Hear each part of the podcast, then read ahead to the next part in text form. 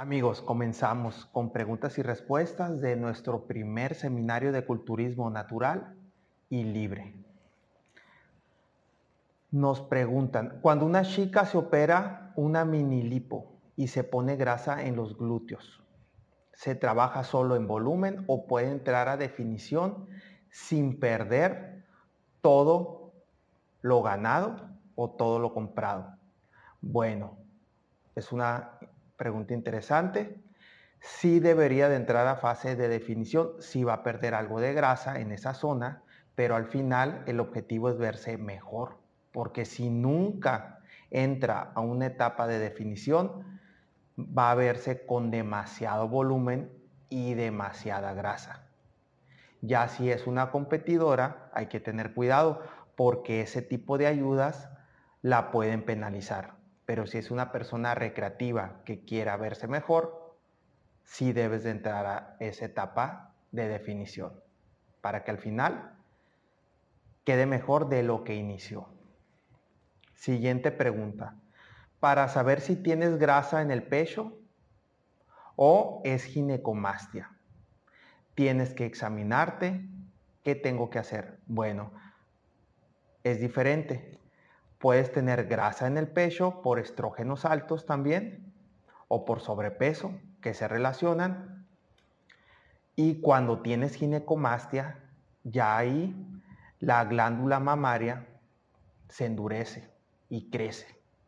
Sobre todo cuando traes farmacología y no sabes bajar los niveles de estrógeno, no te limpias y no te sabes cuidar, ahí sí puede aparecer ginecomastia. Si todavía tienes sensación y tu ginecomastia es por los fármacos, puedes tener solución, puedes arreglar tu problema. Pero si ya tienes una glándula mamaria ya grande, endurecida y ya no sientes esa sensación o sensibilidad, ahí sí, probablemente ocupes operación. Por eso es muy importante jamás utilizar farmacología si tienes sobrepeso, porque tus estrógenos ya están altos y cuando usas esteroides androgénicos anabólicos vas a elevar más los estrógenos. Entonces, más problema todavía. Seguimos con la siguiente pregunta. ¿Cómo saber si tienes los estrógenos altos o qué síntomas tendría el atleta para comenzar con el taxus. O se comienza con el taxus desde el principio. Muy bien, generalmente cuando inician una preparación o son algún atleta que ya quiere mejorar a cierto nivel, tiene sus bases sólidas, entrena, come bien y que ya no quiere ser un atleta natural, ¿ok? Se utiliza farmacología y el taxus lo meto casi desde el principio. De hecho, estoy viendo aquí toda la pregunta completa. Así es. El taxus te recomiendo utilizarlo desde el principio para no arriesgarse y que siempre tengas los niveles de estrógenos controlados y evitar cualquier síntoma de ginecomastia. Cuando ya es algo que no puedes calmar con eso, también hay que hacerse análisis antes, inclusive durante el ciclo y después, para saber si el taxus ya no es suficiente porque es un bloqueador y ocupas uno más fuerte como, en, como el anastrozol. O inclusive el letrozol, pero ya son para, es delicado porque ya bajar tanto los estrógenos como un letrozol trae consecuencias, te pueden doler los huesos, problemas en la calcificación, problemas en la libido y en la potencia sexual. Así que hay que tener cuidado también con no bajar demasiado los estrógenos. Seguimos. Otra pregunta. ¿Se entrena igual a los naturales que a los no naturales? Muy buena pregunta. Depende. Hay naturales, jóvenes que hacen todo correcto, que básicamente andan con todo y aguantan bastante.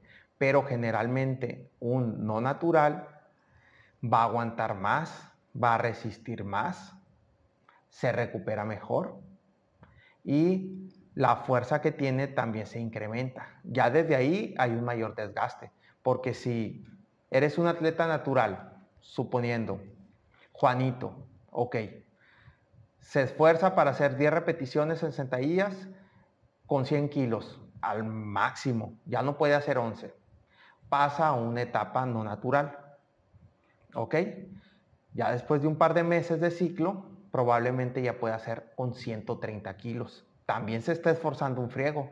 Y ahí de entrada está cargando más que antes. Entonces también hay que ver eso. Es escuchar mucho al cuerpo. No solo se trata de que si seas natural o no. Un natural ocupa mayor paciencia, más tiempo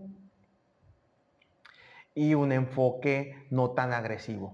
Un atleta con ayudas está básicamente blindado de cierta manera. Puede ser más extremo en las dietas y en los entrenamientos y en el cardio. Siguiente pregunta. Tipo de entrenamiento cuando buscamos volumen. Aquí no hay un solo tipo de entrenamiento, hay que buscar variedad y cada cuerpo es diferente. Yo recomiendo cada mes hacer variaciones al entrenamiento, diferentes sistemas, drop set, eh, jugar con las negativas, elevar también las repeticiones, bajar las repeticiones para más fuerza. Todo ayuda, la variedad ayuda. Y generalmente la clave va a ser la dieta. Ahí con el déficit calórico es para definición y con un excedente calórico es para volumen y fuerza. Y eso aplica igual a los naturales y no naturales. Simplemente los naturales es más largo el proceso, más paciencia, los cambios no son tan agresivos, pero todo es más económico hasta cierto punto. Tiene sus ventajas y desventajas también y es más saludable. Un atleta natural siempre va a ser más sano. Siguiente pregunta. ¿Qué tan importante es el post ciclo? Es fundamental y no es barato hacerlo bien tiene su precio. Así que hay que saber invertirle. Si se escucha, sí. Todo está en vivo, ¿eh, amigos? Se va a quedar grabado y son todas las preguntas que nos realizaron. Y hablando del post ciclo, es fundamental, como les mencionaba. Hay que invertirle Así como hay que estructurar todo. Si vas a invertir a la dieta, hay que invertirle al post, a la buena comida, hay que descansar bien, para al final los resultados sean más sostenibles. Siguiente pregunta, ¿por qué a igualdad de peso, porcentaje de grasa y masa muscular un atleta libre luce diferente a un natural? Es cierto, inclusive pesando lo mismo, Muchas veces, no siempre, ¿no? También cambia la genética, pero muchas veces un atleta con dopaje se ve más grande y más fuerte con el mismo peso, mismo porcentaje de grasa y misma estatura que un atleta natural, porque el libre con dopaje luce mejor que un natural por el nivel androgénico, las ayudas, de la farmacología hacen que todavía te seques un poco más, te dé un aspecto más rocoso. Aunque en porcentaje de grasa un atleta con ayudas exógenas traiga 7 y un atleta natural también 7, al final probablemente se va a ver mejor el libre. Porque cuando traes farmacología, también suben tus niveles androgénicos la calidad muscular, la dureza, te ves más seco. Ese es el motivo. En igualdad de condiciones, ¿no? Que traigan el mismo peso, el mismo porcentaje de grasa, la misma nivel genético o algo similar, ahí sí. Obviamente, entre los atletas naturales hay niveles y los no naturales también. Siguiente pregunta. Mm, el mejor suplemento para el hígado. Mm, Siempre recomiendo la silimarina, medio gramo, que sea medio gramo, ¿no? Porque hay veces que traen la pastilla de 200 miligramos y 100 mm, es puro relleno y 100 son de eh, silimarina. Entonces, medio gramo al día recomiendo, dividido en tres porciones. O el Samir también, ese es de farmacia, ya es una fórmula más avanzada para gente con cirrosis, hígado graso, pero sirve bastante. Ese ya es nivel farmacéutico, más fuerte, pero para personas que traen las enzimas muy alteradas, que utilizan farmacología, es una buena opción. Siguiente pregunta, al terminar el ciclo, ¿cuál es la regla de oro del post? ¿Cuándo inicio la limpieza? Muy bien, depende la velocidad del éster que utilizaste. Hay que ver la vida media de cada éster. Por ejemplo, un propionato, vamos a simplificar todo, ¿no? Ponerlo súper sencillo. Por poner un ejemplo, utilizaste puro propionato de testo y masterón, que es drostenolona, son de rápida acción. Su vida media es de 2 a 3 días. Entonces multiplica su vida media por 3. Es la, es la velocidad, la vida media es la velocidad con la que del 100% de la sustancia que tenías bajo al 50. Esa es la vida media. Entonces, si tú utilizaste, pon tú, el viernes, tu última aplicación de propionato de texto y masterón, para el domingo o lunes ya traes la mitad de ese fármaco en sangre. Entonces, pon tú que son dos días, multiplícalo por tres, tres vidas medias.